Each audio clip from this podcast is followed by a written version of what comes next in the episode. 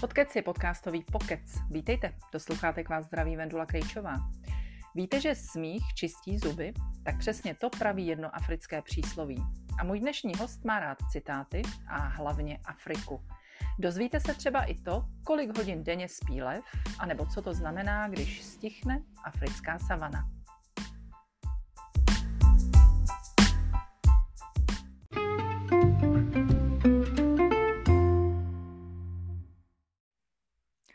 Hostem dnešního podcastu je Jan Svatoš, který je režisér a fotograf. Já vás tady vítám. Dobré dopoledne. Natáčíme teda v krásných prostorech. Možná uh, pojďme říct, kde natáčíme. Tak uh, teď se nacházíme uh, v klášteře Emauzy, který založil Karel IV. Máme nádherný výhled na, na Vyšehrad, na Prahu. Je to jedno z mých nejoblíbenějších míst tím, že se zachovává autentickou atmosféru. A pro spoustu lidí, proto jsem rád, že tady jsme i dneska, ten efekt je identický na spoustu lidí, že prostě jsou překvapení, co za nádherné místo se tady schovává, protože spousta Pražanů eh, tady nikdy nebyla. Takže je to překvapení na druhou. Já jsem tady teda úplně poprvé a vlastně jsem si říkala, jaká je výhoda toho mého mobilního podcastového studia, že se dostanu do míst, jako jsou tahle. Já strašně děkuji, že jste mě sem vzal. Rádo se stalo. Pak na to nafotíme nějaké fotky, aby z toho měli něco i posluchači. A já se vás představila jako režiséra a fotografa. My se známe díky vaší práci, protože často natáčíte do objektivu. A vaše cesty velmi často vedou do Afriky. A já bych se chtěla zeptat, jestli si vzpomenete na svoji úplně první cestu do Afriky a proč právě Afrika, čím vás tak přitahuje? Tak to, to jsou dvě otázky na jednu, bude to komplikovanější, protože já jsem ty kořeny taky hledal a ta první cesta byla v roce 2007 a byla tam z toho důvodu, že pro mě jako malýho, mě jsou vlastně jakoby dvě Afriky. Ta první je mediální a potom je ta autentická, kterou člověk získá z vlastních zkušeností. A jako malý hltal filmy, jako byly jako Lvice Elza, kde supy nelétají, o Joy Adamsonový. A vlastně jsem vyrůstal v době, kdy ještě nebyl internet a ta Afrika mě neustále přitahovala díky těm filmům. Potom, když člověk dospěl, tak vlastně ona v té mysli dozrála jako takový velký sen. Já jsem tam odjel a měl jsem představu, že tam uvidím to, co člověk zná z, z magazínu National Geographic nebo právě z těch filmů. A když jsem eh, v tom roce 2007 dorazil do Národního parku na Kuru, tak pro mě tenkrát nejdrsnější zážitek byla, říkám, fronta na Levharta, kde jsem pochopil právě i tu odvrácenou tvář té Afriky, kde jsme stáli. Fronta na Levharta? Fronta na Levharta, kde jsme stáli v před náma bylo nějakých uh, asi 15 automobilů, v každém tom automobilu bylo namačkáno 6 lidí, všichni měli teleobjektivy. A my jsme čekali vyslovně front, jako když člověk jde ráno v pondělí na magistrále a najednou jsem měl pocit, že ty dvě, že jsou úplně dvě Afriky, že vlastně do těch novin na médií se dost často dostává to pěkné, to, co je líbivé, a zůstává stranou to, co člověka nikdy nemile překvapí. A vlastně tenkrát jsem studoval uh, FAMu, tak jsem začal hledat uh, nějaký vlastní přístup, nějaký vlastní půdorys uh, mýho přístupu cestovatelského, fotografického, později i filmařského. A vedlo to právě přes historii Afriky, kdy jsem objevil manžele Johnsonovi a, ty s tím fotografováním v Africe začínali. Ale vlastně jakoby narazili na sebe tyhle dvě vize toho kontinentu mediálního, co dostáváme do sebe i právě, když se díváme na jakýkoliv reportáže dneska na internetu, na Facebooku, na sociálních sítích. A potom to, když si člověk snaží najít nějakou vlastní Afriku, která ale souvisí s těma mediálníma produktama. Takže byla ta vaše první cesta nějakým způsobem organizovaná, když jste stál ve frontě na, na... Rozhodně, jo, ale nebylo to úplně Protože vy jste pro mě takový dobrodruh, jak když vidím ty vaše reportáže, protože vy se do Afriky vydáváte na místa, která naopak nejsou vůbec turistická. Takže to byla ta cesta, kterou jste si sám našel. Tohle byl i impuls, ta první cesta byla organizovaná, by to nebylo vlastně cesta masového turismu, byla to skupina fotografů, která jela cíleně a měla už ten úzký profil, že chtěla fotografovat, ale i to fotografování já ho, víc jsem ho studoval, tak um, já vnímám jako i limity, protože na tom cestování mám rád to, že uh, je tam mnohem více vrstev a ne všechny je možný uh, vlastně jakoby pojmout fotkou. Proto vlastně, já, když jsem uh, studoval nejdřív žurnalistiku, tak potom jsem přešel na fotografii a z fotografie potom na film, že hmm. ten film mě přišel jako mnohonásobně lepší médium, který dokáže toho zachytit mnohem víc. A ta první cesta teda byla věc, která mě potom dovedla k tomu, že jsem začal vyhledávat jiný místa v Africe, ty, které leží možná dál od těch, od těch mainstreamových lokalit, kde možná je méně turistů, méně lidí, nebo na ně padá třeba neprávem nějaký stín. To platí třeba konec konců jeho severní Keni, která je vlastně nám, našim srdcím nejblíže. Severní Kenia, tam byla, eh, ze Severní Keni byla vaše vlastně poslední reportáž, mm. kterou jsme vysílali v objektivu, kterou jste, nebo točila i vaše žena. A když jste tady zmiňoval ty manželé Johnsonovi, tak to vlastně byli cestovatelé američani, o kterých vy jste točil ten svůj dokument eh, Archa světel a stínů. A vy jste vlastně ale taky takový Johnsonovi z vaší paní. tak to je spíš asi souhra náhod. Eh, no, on je tam spíš jakoby ještě jako jiná úroveň alegorie a to je v tom, že Martin Johnson vlastně jako, mě na něj hrozně bavilo na tom vlastně, jako, že to ne, on nebyl studovaný fotograf hmm. ani filmář a všechno se to učil jako na koleni. A my už máme dneska jakoby tu možnost samozřejmě jakoby studovat vysokých škol, máme mnohem následně lepší komfort z hlediska technologií, ale mi se líbá ta dřevní doba. Je to cestování, je to možná cestování, snaží. rozhodně. Mimochodem vlastně jakoby na té jeho době on čelil podobným konstruktům těm mediálním jako my, jenom trochu z jiného úhlu charakteru. On, když jel poprvé do Afriky v tom roce 1921, eh, tak zase čerpal informace o Africe jenom eh, z loveckých knih. A hmm. když to naštudoval všechno, tak měl pocit, když tam poprvé pojede, že vedle kamer musí mít obrovské množství i pušek, protože čekal, že když vystoupí z automobilu a půjde fotit, tak prostě, že první, co bude následovat, že se rozběhne zuřící slon, nebo že ho budou ohrožovat uh, prostě domorodí Afričané, protože tam bylo obrovské množství stereotypů, nepravd, které líčili ty lovci, protože vzrůstala jejich aura, jakožto těch teda kingů, kteří jdou tou džunglí a denodenně něco ohrožuje život. A on, když tam přijel a chtěl natáčet, tak zjistil, že ta zvěř je v té východní Africe uh, vystřílená, že prchá před uh, kamerou a zjistil právě jakoby ten, podobně jako já v té frontě na Levharta, je ten velký rozdíl mezi tím, o čem se mluví a tím, co vlastně v té konkrétní lokalitě je. A to už je rozpor, který já mám rád z hlediska jako filmování nebo přenášení zážitku nebo zkušeností cestovatelských, chceme-li, protože v tom vlastně já vnímám vlastně jakoby i smysl cestování. Jednak, že to rozšiřuje obzory a jednak eh, i ten film by neměl jenom velebit, ale měl by pomáhat objevovat něco, eh, co vlastně jako může být obohacující třeba pro někoho dalšího. Ale nedělat jenom jakoby reklamu na ty místa, protože to dneska je třeba vzhledem k Instagramovým sítím mně přijde jako problém, že vlastně jako to asi je téma zase jiný velký. Instagram je jedna velká reklama, to je, že ano? To je přesně na, tak na a vlastně dneska život. se stává to na dokonalý život a, a má, známe několik míst, který už jako ten Instagram zničil, takže já třeba, když dělám své fotky na Facebooku a to jsme dělali mimochodem už v prvním filmu právě v té severní Keně, že jsme do titulku dali jako takovou poznámku, že záměrně neuvádíme všechny jména Eh, těch míst z důvodu jejich ochrany. Už jsem o tom hmm. mluvil v tom roce 2010 při tom úplně našem prvním filmu Afrika Obscura. A to ještě nebyl Instagram, takže dneska mě to přesvědčuje, že vlastně by na tohle člověk měl myslet, zvlášť když cestuje nebo fotí, by si měl uvědomovat, co jeho hezké obrázky a filmy můžou, můžou, způsobit. můžou způsobit. Takže vlastně velmi opatrně a v dnešní době, kdy jakoby cestuje velký množství lidí, mně to přijde dvojnásob eh, nutná výbava všech cestovatelů. Ale každý to musí mít nějak jakoby to je asi osobní věc každýho.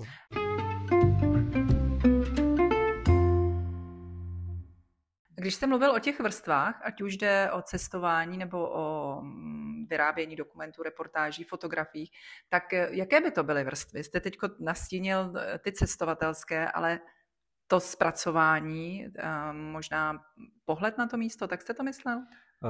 Určitě vlastně ty, ty, ty vrstvy eh, jsou různý, že jednak jako člověk může tím filmem může prostředkovávat atmosféru nějakého místa nebo pomáhat objevovat uh, nějaké aspekty, které běžně člověk, když tam přijede, tak je nevidí nebo bourat stereotypy. U Severní Keni ten důvod byl takový, že když jsme tam, tenkrát jsme se snažili, to byla i nejdelší cesta v Africe, to bylo uh, až 50 dnů jsme byli vlastně jako v té Severní Keni, což bylo neuvěřitelně dlouhá doba. To jsme se tam i několikrát vrátili.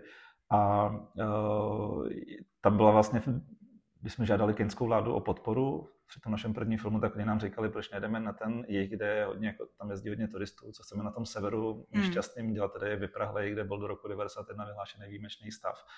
A vlastně jako by na tom ležel nějaký stín. Já jsem si potom zpětně sám pro sebe uvědomil, že my natáčíme tak, a on to platí o dalších jako destinacích v Evropě, v Americe, že vlastně, když si člověk dělá základní rešerši, tak vlastně jako zjistí, že vlastně ty místa, které já si potom vybírám, tak jsou většinou fakt, já to nazývám pod svícnem tma, že jsou vlastně jako buď to nějak záměrně přehlížený, nebo uh, jim nějak bylo ublíženo, nebo se jim někdo vysmívá, nebo leží prostě jako mimo ten mainstream.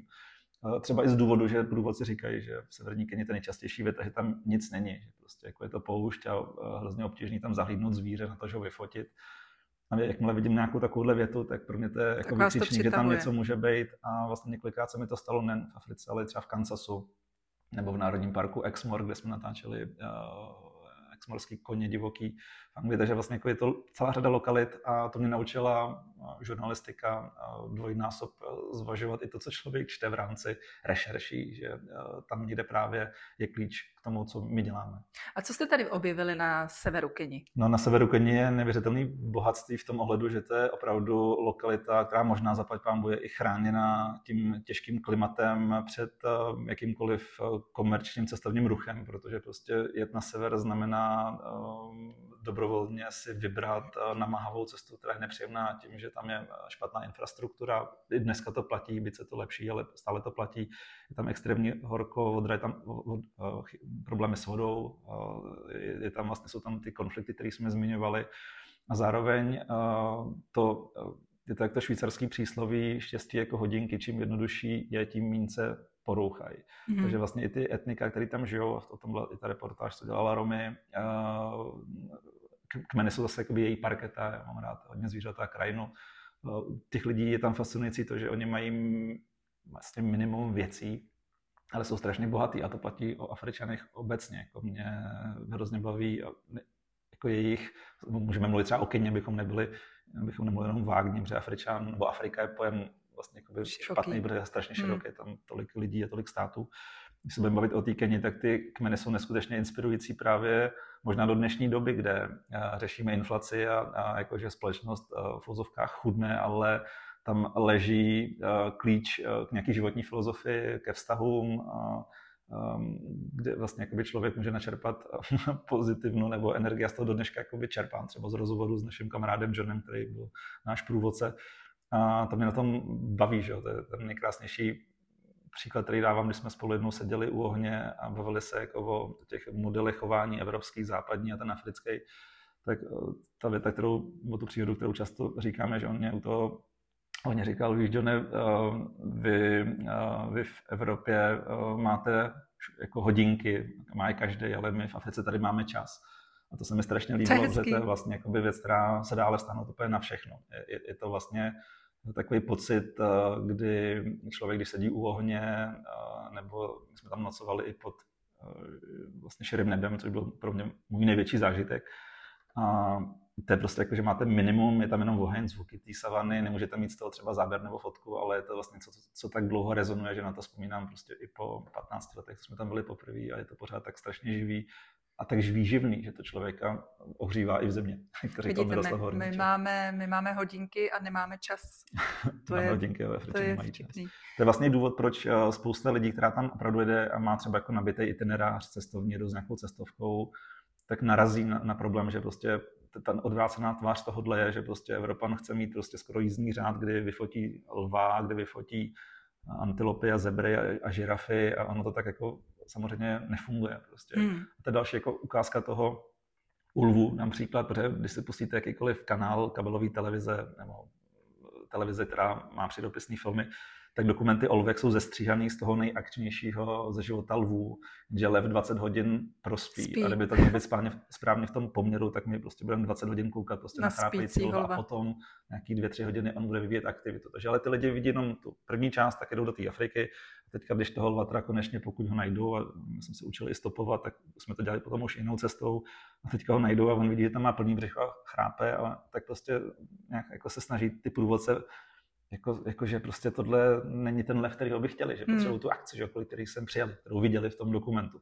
Takže takovýhle vtipný v ozovkách situace člověk zažívá a tohle ho to naučilo uh, vnímat mnohem jiná situace, když se to zvíře máte třeba jako vystopovat sám nebo se na tom stopování účastnit, to je prostě naprosto jako fascinující, protože se hrozně učíte a to je ta další vrstva. Uh, vrstva, která vás zdržuje, která uh, bere hroznýho času, není vhodná pro film, protože to trvá všechno dlouhou dobu ale vlastně co vám to dá, je to, že vlastně pochopíte tom, tu savanu nebo tu buš nebo tu Afriku, divočinu prostě úplně jiným prismatem, než, eh, než jenom jako turista, který má ten checklist a teďka si odškrtává, co chce mít teda vyfocený. Nebo si to i nahrává on fotí na telefon a potom, co je další rys cestování, kterým se vlastně stýkám, když dělám fotografický workshopy. Oni nejsou tolik fotografický, oni jsou spíš jako, um, jak jsem se dozvěděl od jiných absolventů, že jim to pomáhá spíš ve filozofii že vlastně lidem se ho, jako, kupí data z cest, jako, že když se hmm. zeptáte, kde byli, takže byli v Zimbabwe, ale že mají uh, doma 20 giga dat, ale že to ještě nestihli probrat, protože teďka jdou na Nový Zéland a vlastně potom se jich zeptáte za, za rok a oni no, jako se to probrali a ty fotky jako neprobírají. Tak potom si člověk říká vlastně, proč, uh, že dneska fakt můžeme fotit, může fotit kdokoliv, ale je to jakoby z hlediska, když se člověk ohlídne, tak to, to množství těch dat je děsivý vlastně, jako k čemu to vlastně tak. je, jestli to je jenom jakoby metoda, jak eh, relaxovat a mačkat spoušť. Jak to říkal George Eastman Kodak, že jo, you will press the button, we'll do the rest. Těžko říct.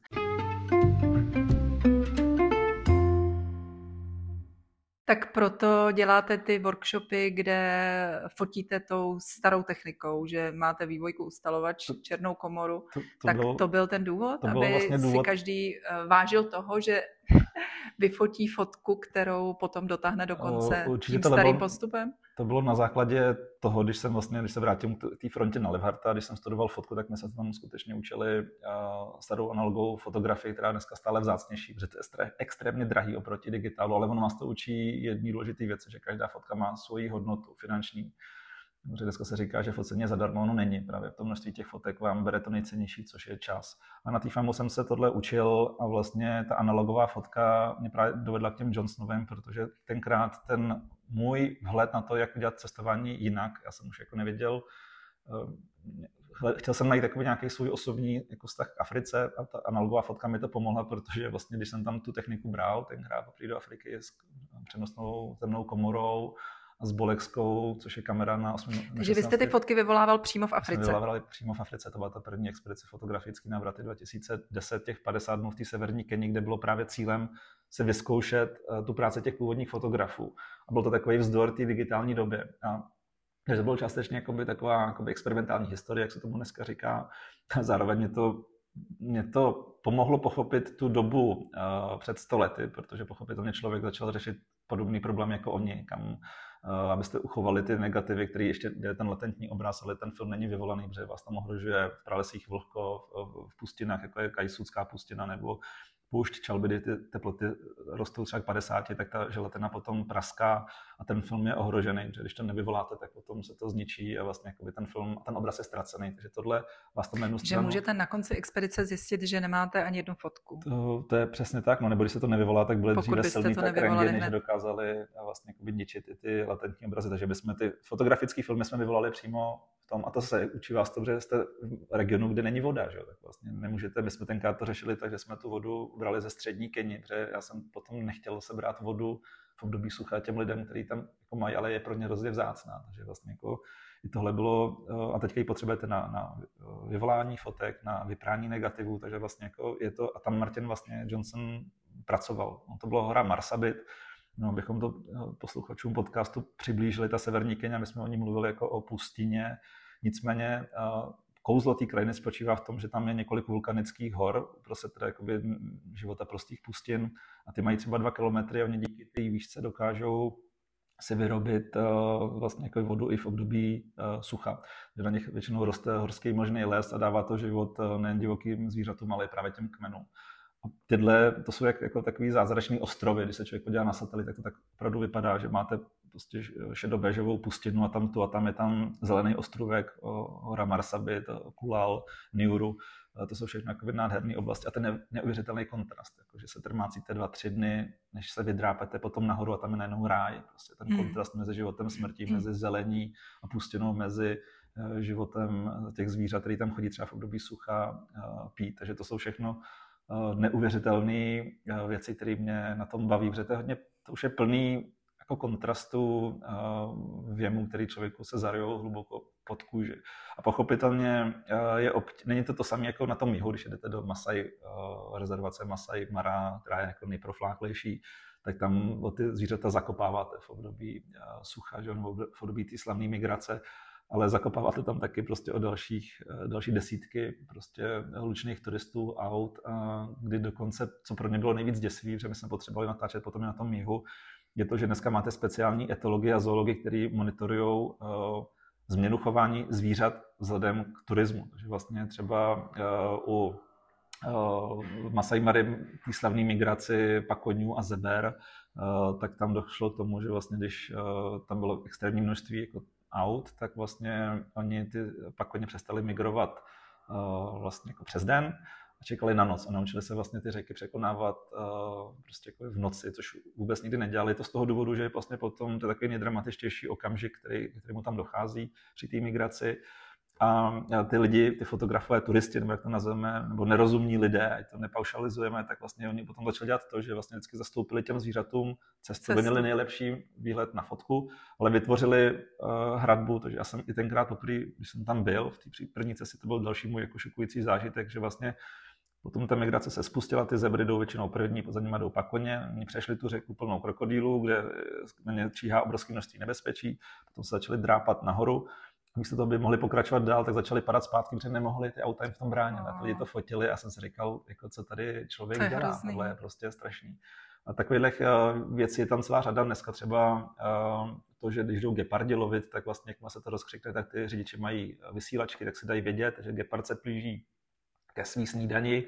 A jakmile tam zmerčí vlastně několik automobilů, tak oni si to řeknou, takže nejenom Gepard jde lovit a za něm už se táhne skupina třeba 20 automobilů a ty zvířata už se naučili vnímat. A myslím teďka bíložravce, prostě ty auta prozradí toho predátora. Takže vlastně jakoby oni, jakmile vidí skupinu automobilů, tak vlastně zjistí, už to mají splný s tím, že se něco chystá, tak vlastně utečou. A to zvíře, ta šalma má mnohonásobně těžší. Pokud za sebou má turisty, si něco ulovit. Tak si něco ulovit. Je to, je to neuvěřitelně takových příkladů, je tam obrovský množství. To se nebavíme ještě o tom, co dělá Tanzánie a Kenia. A tam, že máme tam Masai Maru a dole je Serengeti. Když je tam migrace, tak v Serengeti, oni vlastně budou proti eh, směru hodinových ručiček. V Masai Maře v Keni jsou asi zhruba 2 až 3 měsíce, potom jdou do Serengeti.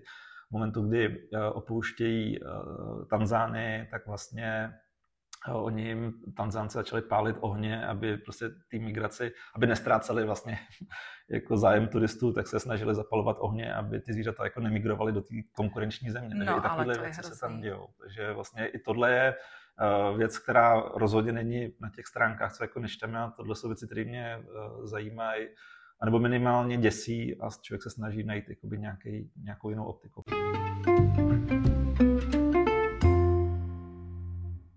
Eh, řekněte mi, když se vydáváte do míst, jako je třeba sever Keni, který jste tady zmiňoval, tak to jsou místa nebezpečná pro Evropana, pro cestovatele. Eh, zmiňoval jste tady Johna, vašeho průvodce, tak jak, eh, jak najdete průvodce po divokých částech Afriky, jak se tam vůbec cestuje? Protože i z těch reportáží, které eh, jsme viděli v objektivu, tak třeba se dostáváte do míst, kde se cesta z ničeho nic ztratí. To je dost často ten průvodce rozhodně jakoby klíčová věc a na to neexistuje žádný vzoreček ani recept. To prostě už je souhra náhod nebo nějaký osud. My jsme Johna potkali Eh, vlastně právě díky té první expedici fotografické s, s tou analogovou technikou v roce 2010, eh, z toho důvodu, že jsme chtěli na ten sever, kam nikdo nejezdil. On tam jediný eh, jeho prostě nám doporučil známý známýho, známý známýho prostě na, na několik vlastně mezikroků z toho důvodu, že on tam rozvážel léky. Aha. A znal tam kontakt. Přímo jakoby lidem tý, přímo do těch kmenů. Ty severní Keni, takže vlastně jakoby, skutečně znal vlastně jakoby v tě, i v těch místech po těch letech a zná tam do dneška, protože to je člověk, který je z kmene Kikuju a zároveň ví, že tam už jakoby nestačí ani, vůbec angličtina, ale ani ne svahelština. Ty, ty etnika na tom severu se vlastně moc nepovažují za Keniany, že tam jsou různý uh, odnože vlastně, nebo tam je sousedství s Ugandou, s Etiopií, s Somálskem, je to hodně namíchaný a ta, ty eh, etnika jako Gabrové, Borani, eh, Turkánci, Elmolové, Samburové, tak ty jsou vlastně jakoby spíš sami s sebou a jsou naprosto specifičtí. Jsou vůbec jakoby skažení turismem v drtivé většině. Tak vlastně i tohle je jako naprosto specifická věc, která vyžaduje to, když tam jdete, tak abyste, tam nemůže člověk jako jen tak odjet, protože musíte to... Já předtím nemám velký respekt díky rešerším, anebo i vlastně další jako fáze té rešerše, že máte někoho, kdo tu krajinu zná, že tam nemůžete nikde vygooglit, tam nezjistíte. Hmm. vlastně pro nás on byl klíčový.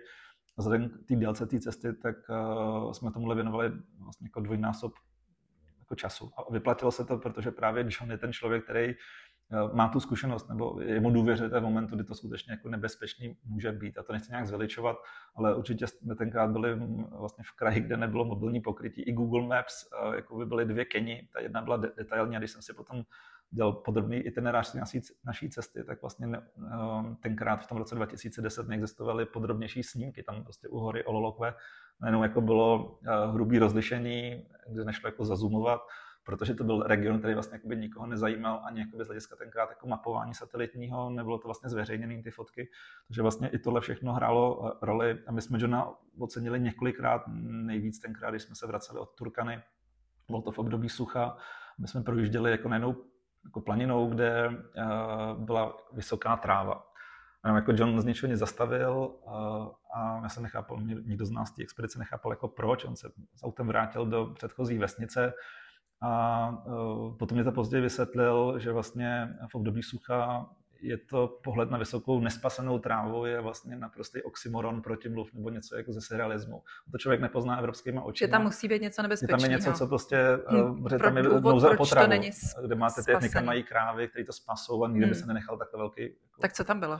No a vlastně došlo k tomu, že on zjistil, že tam byl konflikt mezi, což tam je naprosto právě běžný a to člověk musí vědět, eh, je konflikt mezi Samburama a Turkáncema a Turkán, to je taky na dlouhý vyprávění, protože sam, oni, tam jsou různé animozity, Turkánci eh, se obřezávají, Turka, uh, Samborové se nechají obřezávat, Turkánci nikoliv, takže prostě oni mají uh, takovýhle konflikty, že ty se jim smívají, že nejsou jako dospělí a, hmm. vlastně hlavně válčí o zdroje, protože u Turkánců, jak u Samburů, tak tam jde o to, že oni mají, chovají krávy, mají nějaký pasty. Nebo momentu, kdy je to intenzivní sucho, tak potom pochopitelně čím méně potravy je, tím více je konfliktu. A tady došlo k tomu, že oni uh, z Turkánce vstoupili na samburský území a oni je tam uh, napadli, bylo tam několik mrtvých a teďka došlo k tomu, že ty skupiny těch válečných stran, a tam jsou samozřejmě jako různě ozbrojený i na moderníma zbraněma, tak byly usazený v těch vrcholcích, kde uprostřed vedla ta cesta a čekali, kdo první teda jako to nevydrží překročí a, a překročí to a nažene tam ty krávy, že jako tomu dojde. Ale tam hrozilo to, že tam bude konflikt. Takže my jsme tenkrát se museli vrátit a úplně jsme tu cestu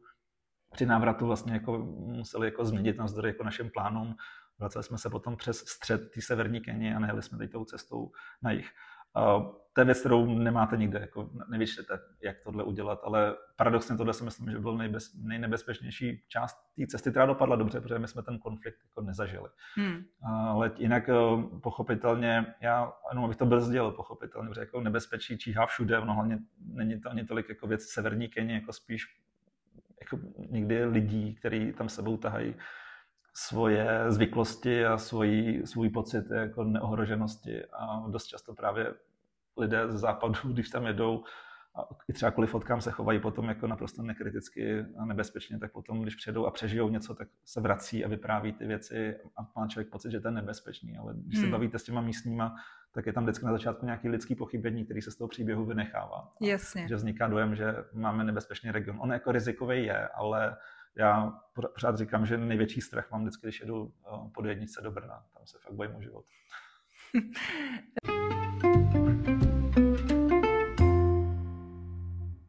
Řekněte mi, jak na vás reagují příslušníci těchto těch kmenů, protože předpokládám, že často býváte první běloch, kterého vidí. Tak oni uh, určitě... Nebo jsou zvyklí na Myslím si, že vlastně asi první běloši, protože občas se stává, že tam vlastně jakoby jsou nějaký výzkumníci na tom severu, tam je vlastně jakoby významná paleontologická oblast a tam tam jako někdo uh, jede jako doktor. Uh, ale uh, rozhodně, ono to je znáte z toho prvního filmu, když jsme to pouštěli lidem zkušeným, tak vlastně je fascinovalo, že ti lidi uh, byli přirozený před tou kamerou a to poznáte hmm. nejvíc, že nejsou uh, jako zničení tím turismem. My jsme vlastně měli v týmu tenkrát lékaře, takže on vždycky přes tlumočníka tam radil i, nebo jsme měli nějaký lék, jak jsme někomu mohli třeba ošetřit, takže vlastně to byla taková jako přátelská cesta. Zároveň jsme se zajímali o jejich uh, kulturu, nešli jsme tam jenom krást obrázky, třeba u těch, uh, na těch severních kmenů, jako třeba Turkánci, tam jsou nádherný skalní malby, které známe třeba jako z Jižní Afriky, který třeba, to si myslím právě ta další věc, že tam je obrovské množství věcí, které fakt nikdy nebyly ani dokumentované nebo ani nejsou jako nikde zmonitorované, protože ta oblast eh, je tímhle prostě jako krytá, že tam je hrozně obtížný někam dojet. Eh, na to Ázou Kolača jsou potom právě třeba jako skalní malby eh, Gabru, které jsou jako unikátní, které do, dokládají opak toho, co to je dneska, protože to byla vlastně jakoby jiná klimatická doba, kde je obrovské množství zvířat, zeber vyrytých do slonů a lovců. To znamená, to musela být doba, kdy tam bylo jiný klima, kdy tam táhly třeba jako nějaký migrace a tam je třeba ty předchůdci těch dnešních kmenů lovili klima se změnilo, zůstaly tam jenom ty tisíc let staré rytiny, které se nemění a jsou unikátní. Dneska my v Evropě máme skoro všechny zmapovaný, mají nějaký rodokmen. Tam těch věcí opravdu je x, který může objevit kdokoliv, kdo má otevřený oči. A týká se to trochu i těch eh, kmenů v té reportáži. Romy to tam zmiňovala, ona se zabývala, když studovala v Montrealu vlastně eh, těma etnikama u těch Gaburů je unikátní, že my vlastně nemáme doložený nikde eh, třeba ty jejich nádherné písně, kde se vypráví, kde oni nemají kroniku rodu, kmene, že by to někdo napsal. Oni to fakt jako mají to ústní tradice, jak to bylo dříve u nás taky, než ta, ta společnost jako dospěla. A to je taky neuvěřitelný, že tyhle věci mizí. Mizí s tím, jak ten kmen může vymírat třeba v případě Elmolu těch jenom 200 dneska už. A, a když není nějaký záznam, tak mizí i jazyky a tam nejvíc asi chudneme jako společnost, hmm. že ty věci prostě jako zmizí nad propastí času, zapráší se po tím a už o tom nikdo neví. Mm, vy už jste tady zmiňoval ten nejsilnější zážitek, který pro vás byl z Afriky, to nocování eh, venku pod širou oblohou. Když byste měl zmínit eh, nějaké místo, které je vám srdci blízké, byl by to právě ten sever Keni? Určitě, abych bez, eh, bez váhání řekl třeba hora Marsabit, v momentu, kdy jednak jsme našli třeba to místo, kde ten Martin postavil tu temnou komoru, a tam jsme nocovali eh, na místě, kterému se říká special campsite, to je výrazně odlišný od kempování. My jsme spali ve stanech nebo teda i nahoře Ololokve pod Čirákem, ale v tom Marsabitu to bylo uprostřed toho národního parku, uprostřed toho horského mlžního lesa, uprostřed divočiny. A je to jenom místo vytlučený, eh, jako vysekaná tráva, kde musíte mít povolení rangerů a tam potom nocujete. V tom nahoře té hory Marsabit, právě kde je to Rajské jezero, tak ono to vypadá jako to je vyhaslý kráter. To jezero je vlastně jako přímo ve, vlastně v tom kráteru a tam bylo neuvěřitelné, když jsme nocovali třeba, tak uh, bylo obrovské množství paviánů a v noci, když se smívalo, tak je tam chodili lovit levharti. My jsme vždycky, jako vždycky měli zapálený už oheň, měli jsme už jako Eh, jedli jsme, co jsme měli připravený, nebo co jsme si uvařili jako k večeři. A teďka se ozývali, tím, jak to byl amfiteátr, jak je to kráter, tak vlastně ty paviáni, když tam ten vetně, ten Levhart lovil, tak to byly skřeky, které byly prostě jako vyděšení, protože vy jste na stromě, být teda paviánem, nechtěl bych být v jeho kůži. A teďka víte, že prostě ten Levhart tam byl lovit, dokud nikoho nesejme, a, takže ty skřeky byly boj o život a ty se nesly v tom amfiteátru jak na stadionu. A potom vždycky za hodinu prostě Levarti ulovili svoji jako denní dávku, paviáni věděli, že už můžou spát, protože ten Levart se jako nakrmil a že už jim uh, do rána nehro, nehrozí žádný nebezpečí, že fakt můžou klidně spát. Takže tohle, a vy jste klidně spali? My jsme potom, to si zvyknete. Uh, horší tedy, když se vám noci chce na záchod a posvítíte baterku a teďka tam jsou ty různé páry očí, uh, tak uh, protože pochopitelně v tom special campsite je to tak, že vlastně, když jdete ven ze stanu v noci, tak když tam kempujete, my jsme tam byli 12 dnů, pokud to pamatuju dobře, tak vlastně na to si už zvyknuli ta zvířata, takže jako pochopitelně prostě pokud oni považují za za vhodný, tak můžou tím tábořištěm prostě projít a vy na ně můžete v noci narazit, pochopitelně. Což někdy bývá, v Cabu jsme byli rádi, protože to se byla jako otevřená savana. Tam, když si zasvítíte uh, baterkou před sebe a zahří tam několik bodů očí, tak máte radost, že můžete jít na záchod v klidu, protože většinou se jedná o nějaký bíložravce, pakoně nebo antilopy, které si vybrali místo pro nocoviště váš tábor je to z toho důvodu, že ten tábor má jako vyklučený právě to místo, oni mají přehled a tam cítí nejlíp pachy. A pokud tam uh, si, zvol, pokud si pakoně nebo antilopy impaly rozhodnou, že ten váš tábor je bezpečné místo, tak, tak vy můžete být taky bezpečný, protože mají mnohem lepší uh, smysly než my. Takže třeba tam nebudou uh, šalmy, to máte jistotu. A když tam nejsou, nebo když, sa, když savana stichne v noci, jakože přestanou ty cvrci, to je nejhorší, to je nejhorší zážitek, protože to máte To znamená pocit, co? No to když většinou se tam, no, savana to vás neučí, když člověk jako se učí stopovat, tak pochopíte, že vlastně třeba šelma, když jde lovit, tak ona uh, odpovídá na tu otázku, jenom jako přes několik asi věcí, které jsou důležité. Že ta savana je vlastně, jakoby, ta šelma nikdy ne, nepřel, uh, ne, ne, nemůže přelstit jenom tu svoji oběť, ona musí přelstit celý ten systém, protože celá řada těch zvířat reaguje na přítomnost té šelmy nějakým zvukem, že třeba lev, když chce ulovit uh, zebru, tak musí jít opatrně, když vedle buvolec stopy, který s oblibou leze na termitiště, protože má dobrý rozhled a zebry se s radostí pasou v jeho blízkosti, protože on vidí dál. Aha. Takže oni spolupracují. A máme tady potom uh, ptactvo, který má speciální skřeky, uh, vlastně tu rakošedý má speciální zvuk, který vydává jenom když vidí lva. To znamená, že vlastně jakoby, my to nevnímáme jako lidi, ale i ty zvuky vám řeknou, nebo můžou prozradit to, co vy nevidíte. A ta zvířata to využívají. No a když všechno stihne, tak znamená, že tam jako je něco, něco se bude dít, jo? takže prostě to je nepříjemný pocit. Takže ticho v savaně to nechcete. Ne.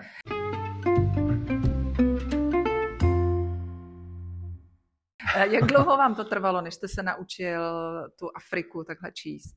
Tohle byla, uh, tohle byla moje druhá cesta do Afriky, která vlastně předcházela uh, té severní Keni, uh, a to bylo vlastně v Jižní Africe v Botswaně, kde uh, jsme měli možnost, uh, tomu se tam to byla jakoby výprava, kde se jelo hlavně fotit. Mě už to potom jako míň a míň bavilo, tak jsem hledal už jakoby nějaký jako nástroje, jak uspokojit to, co člověk hledal. A já jsem se bavil, já jsem se tam hrozně zpřátelil vlastně s průvodcem, destopařem a s eh, jedním rangerem a oni mi řekli, no jako, že nemusíme jenom jezdit, že můžeme jít někdy jenom se projít. Hmm. Což jako nikdo z té skupiny nechtěl, protože to znamená, když jdete, jakmile vystoupíte z auta, tak prostě ta zvířata před vámi začnou prchat, takže vy nevyfotíte vůbec nic. Ale on říkal, no jako nevyfotíš nic, ale já ti ukážu prostě jako stopy, ukážeme ti prostě, co funguje. A, nebo jako začali vyprávět příběh a potom člověk fakt zjistí to, co se říká i u třeba u sanů, u křováků, že vlastně jako by ta savana je kniha, ze který člověk může číst. Ano, a vy začnete ty věci, jako vám začnou docházet. Já jsem to potom, a největší radost jsem z toho měl, kdy pochopitelně, já jsem si, vždycky si píšu denník, vedu si denník, do kterého se i maluju, Eh, tak tam jsem měl obrovský jako poznatky. A potom, když jsme jeli natáčet filmy za x let, jako teda později, tak jsem ty věci uh, už využíval, a nebo je dokážete využívat prakticky, že prostě dokážete předvídat i chování zvířat, že víte, co tomu zvířeti je nepříjemný, nebo jak to udělat, uh, jak vyzkoušet, jestli to zvíře bude trpět vaší pozornost nebo ne. Máte různé metody a vy jste potom, když natáčíte ten film, ten, kdo rozhoduje, jestli to auto půjde tady z téhle strany, nebo jestli se vydáte tady, existuje x milion příp... Já mám několik jako zkušeností, kde se mi vyplatilo uh, to stopování, kdy člověk, který jako položil foťák a jenom se díval a poslouchal a vrátilo se mi to v momentech, kdy jsem potom dokázal těm fotkám vlastně jako ne, nebo záběrům předcházet, že jste věděli, co nastane a měl jsem dvojnásobnou radost, když to tak bylo, že to člověk hmm. dokázal, hmm. že to je ten princip i toho stopování, že ty lidi dokážou se vlastně napojit v vozovkách na to zvíře a ví, co bude dělat. A to je neuvěřitelně cený, než tam být jenom jako prostě člověk, který jede a teďka čekáte, jestli dáte uh, fotku jako turista, že? což je prostě, mimochodem oni na to mají taky další jakoby nešvartý dnešní doby, že i Masajové, kteří jsou často využívaní třeba v Masai Maře jako průvodci, tak oni měli takový trik dlouhou dobu, nevím, jestli ještě dneska dělají na jako západní turisty, že vždycky jednoho masa je v tom, um, dobu, teda v tom tradičním kostýmu, v tom kostkovaném ho dali jako dopředu a on jako dělal, že nasává pachy a že jako stopuje. Aha. Ale potom mi John říkal, že to je vlastně to je fakt jako komedie, kterou prostě hráli a ty lidi to hrozně jako hltali a věřili jim to. A, uh, já jsem to poznal, když ty průvodci se potkají, tak oni si uh, jako baví anglicky a potom přepnou do svahelštiny. V té svahelštině si říkají, potom třeba jestli viděli za něma Levharta, nebo se tam je, dávají si jako eh, informace si vyměňují, protože se vzájemně jakoby pomáhají si. A protože ví, že slovo Simba už je dneska jako mezinárodního charakteru, tak se nepoužívá a používá se slovo kičva, což znamená hlava. Je to synonymum pro lva. Takže oni si řeknou, tam je lev, nikdo jim nerozumí a potom on to řekne tomu Masajovi a Masaj se potom, když to auto odjede, to tak, tak, tak, to nacítí a potom o to větší je bakšiš na konci, protože je fakt dobrý, dobrý průvodce. Takže jsou různé metody a, a, a když se tím je to, já tomu rozumím a, a mám pro to pochopení, ale zároveň nechci být divákem, takže jsme šli prostě jinou cestou.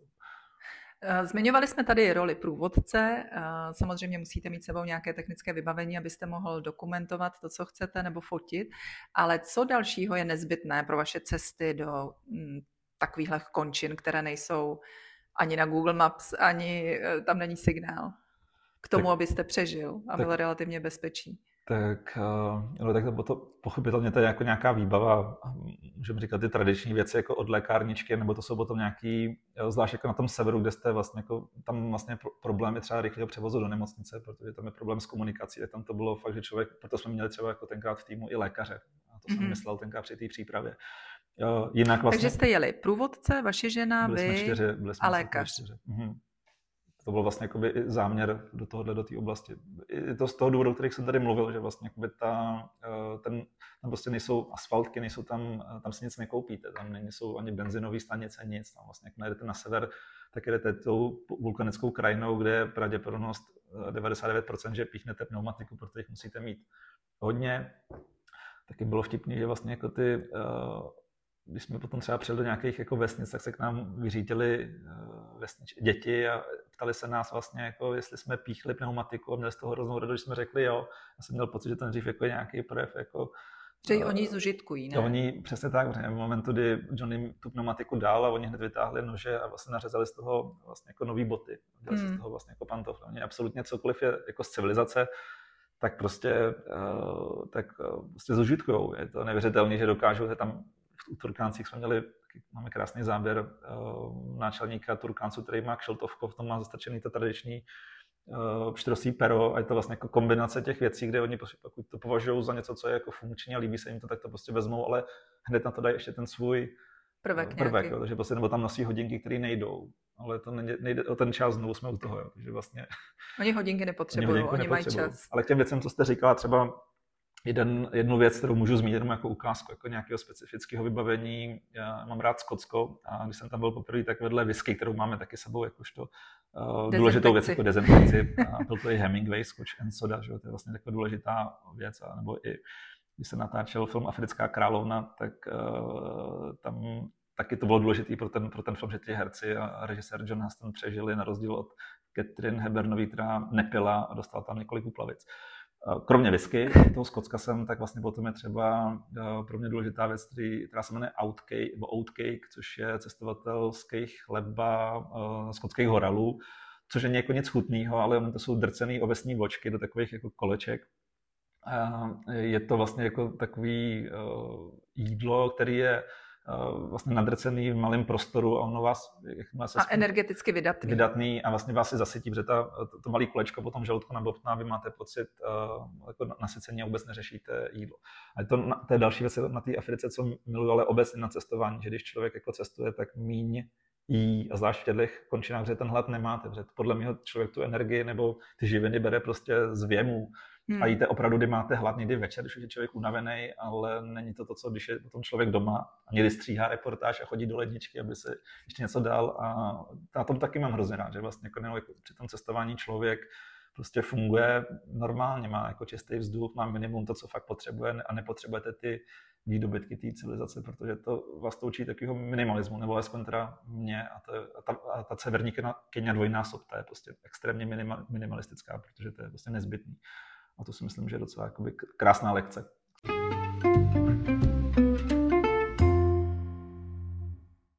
Já bych se ještě ráda dostala k jednomu příběhu. Vy jste tady říkal, že vás baví hlavně ta zvířata na Africe. A vy jste se vydal na místo, kde skonal král slonů, Ahmed, mm-hmm. jestli si to dobře pamatuju.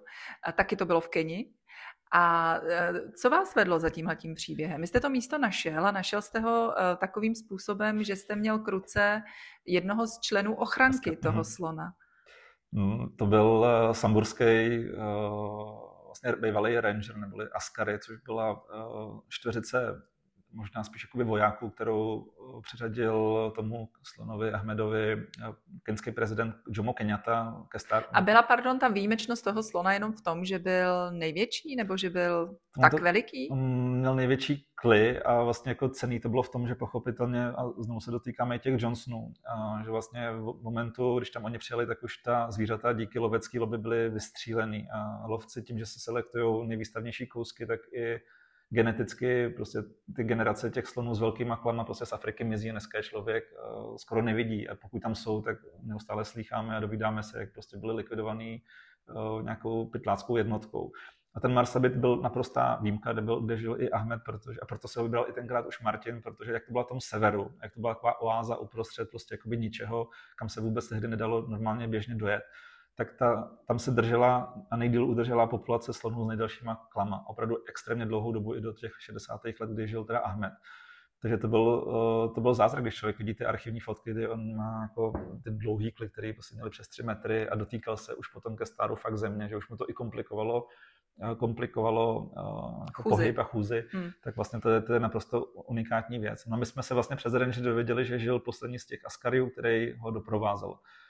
Tak jenom byl nápad, jako jestli by se nám to podařilo vypátrat, protože jasně on si to pamatoval, protože ty lidi tam ty pralesy znají jako vlastní boty, nicméně není tam žádná turistická cesta, ten prales na druhou stranu se mění, ty stromy padají, ale on znal ten relief, on znal tu poslední cestu, kde jsme ho vypátrali, Uh, on nasedl do auta, to bylo také neuvěřitelné, myslel, že se třeba domluvíme druhý den, on si prostě vzal mačetu a jak byl, tak prostě hupsnul do auta. Jel s náma Další ukázka toho, že mají čas úplně maj, na všechno, mají na všechno a ho to potěšilo a zároveň jako nesliboval nic, říkal, že to je strašně dlouhá doba, ale se pokusí. A e, dovedl nás k tomu místu, kde teda on zemřel, pochopitelně to nebylo na metr přesně, ale bylo to taková jako prohlubeň a relief, kde on vlastně říkal, že on ke konci e, se jenom jakoby zastavil, opřel se bokem o strom a vlastně jakoby vydechl a takhle vlastně jakoby odešel, opřený o ty mohutný kly. A tehdy ho vlastně, jakoby, jak ho monitorovali, tak měli strach, aby právě jakoby, to tělo nebylo jako nějak zneužitý pytlákama, protože Mars aby měl dlouhou dobu problémy s pytlánstvím, takže vlastně potom byl vypreparován do dneška je vystavený teda v Nairobi, kde jsou i ty jeho kly.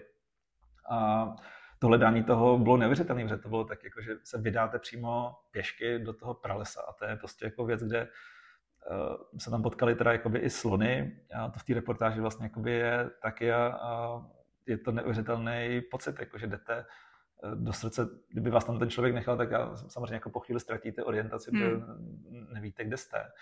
Ale já, jakoby, mě to fascinovalo i z hlediska jako propojení těch paměti těch lidí, těch Kenianů, že vlastně jako dneska se to mění v tom ohledu, že vlastně oni si uvědomují a možná i díky těm archivním fotkám, protože už pominuli generace, které brali všechno koloniální jako jenom a priori zlý, takže vlastně jakoby, eh, oni jsou si teďka vědomí toho, že vlastně jakoby ta divočina je to, co ta Evropa nemá. To, proč tam jezdíme, ten obrázek toho idylického uh, ráje, protože lidi jezdí hlavně jako za to safari není nic jiného než prostě přehlídka zvířat, jako kdyby vyšli z nějakého obrazu Hieronyma Boše, uh, zahrada pozemských rozkoší.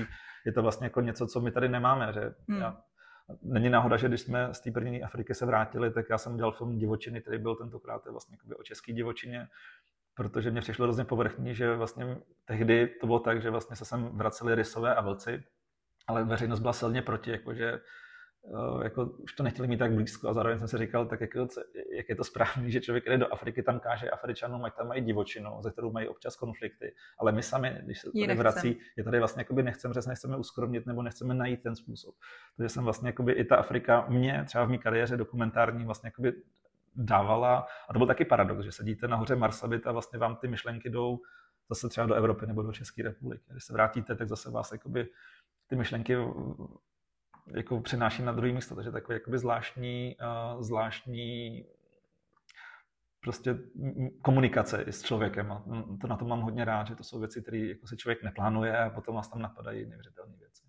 A to, co jste během svých cest stihl vyfotit nebo zdokumentovat, natočit, eh, tak co je pro vás to nejvíc?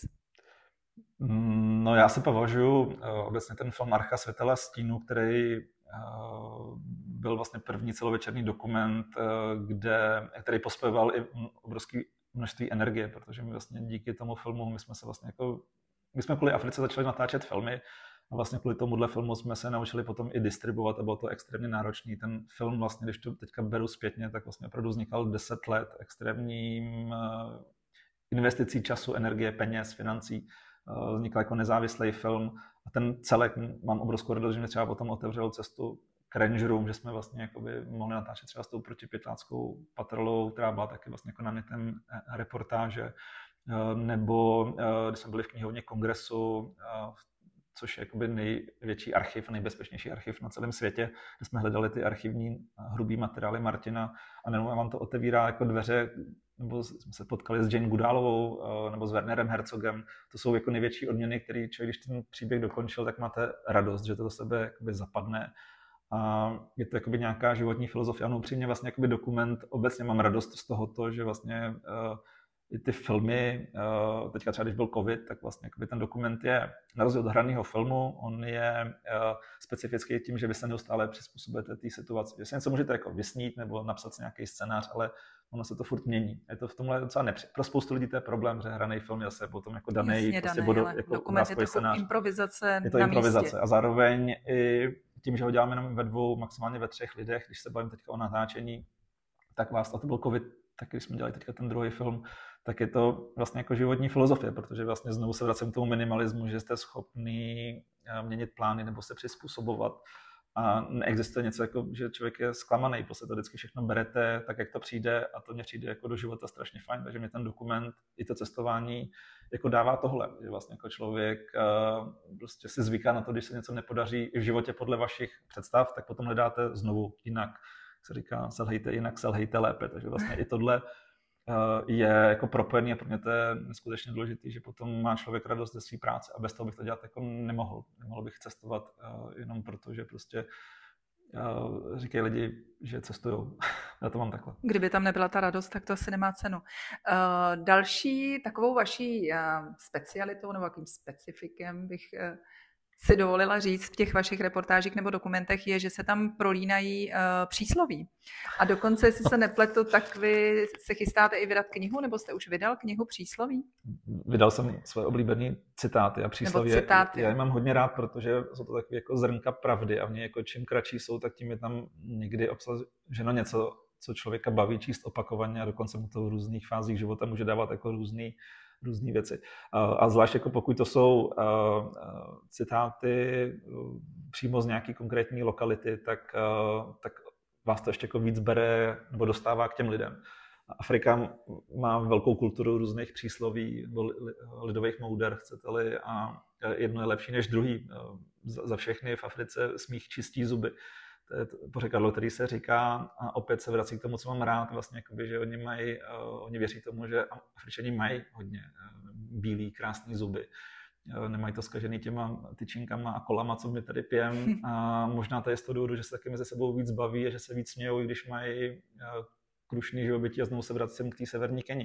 Že vlastně jako čím méně toho máte, tak možná je tam nějaká jakoby rezistence vůči tomu, co by mohlo zajímat i nás, protože dneska se ukazuje, že takovéhle výbavy možná jsme dříve měli, že ty naši předkové, kteří to měli mnohem horší, když ty rodiče měli 12 dětí, no prarodiče a praprarodiče měli třeba 12 dětí a měli je uživit a umírali malí, tak to je trošku podobná jako rozvojová, rozvojový svět, který je jako krutej a, a zároveň on ty lidi zoceluje. A my jsme to tady zapomněli, protože jsme jakoby překonali jako nějaký limit jako blahobytu, který je strašně fajn a ta Afrika mě ho připomíná a přijde mi to vlastně jako taková forma Uh, ty přísloví s tím souvisí, uh, nebo to moje oblíbený, ne, nevracej se k napadlům jenom pro vodu, čekají tě tam staří přátelé a sny, to je taky nádherný přísloví, mm. který vlastně jako říká, že nemáš jako jenom něco vytěžovat, že tam je ještě něco jako dalšího, co, a to platí o focení, nemusíme fotit jenom pro fotky, čeká tam ještě něco jiného, takže jako ty přísloví jsou krásný a na nich je nádherný, že člověk se na nich může, nebo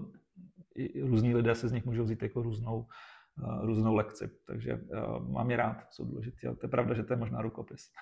Já vám strašně děkuji za to povídání, hrozně mě to bavilo, strašně jsem si to užila a těším se na další vaše reportáže, na další vaše dokumenty a děkuji moc krát. Já děkuji taky, já jsem si to taky moc užil. Tak naslyšení. Mějte se. Tak takový byl dnešní podcast. Fotky z místa, kam se dnes dostalo moje mobilní podcastové studio, najdete na mém Facebooku a Instagramu. A nezapomeňte, že smích čistí zuby. Mějte se pěkně a budu se těšit zase příště.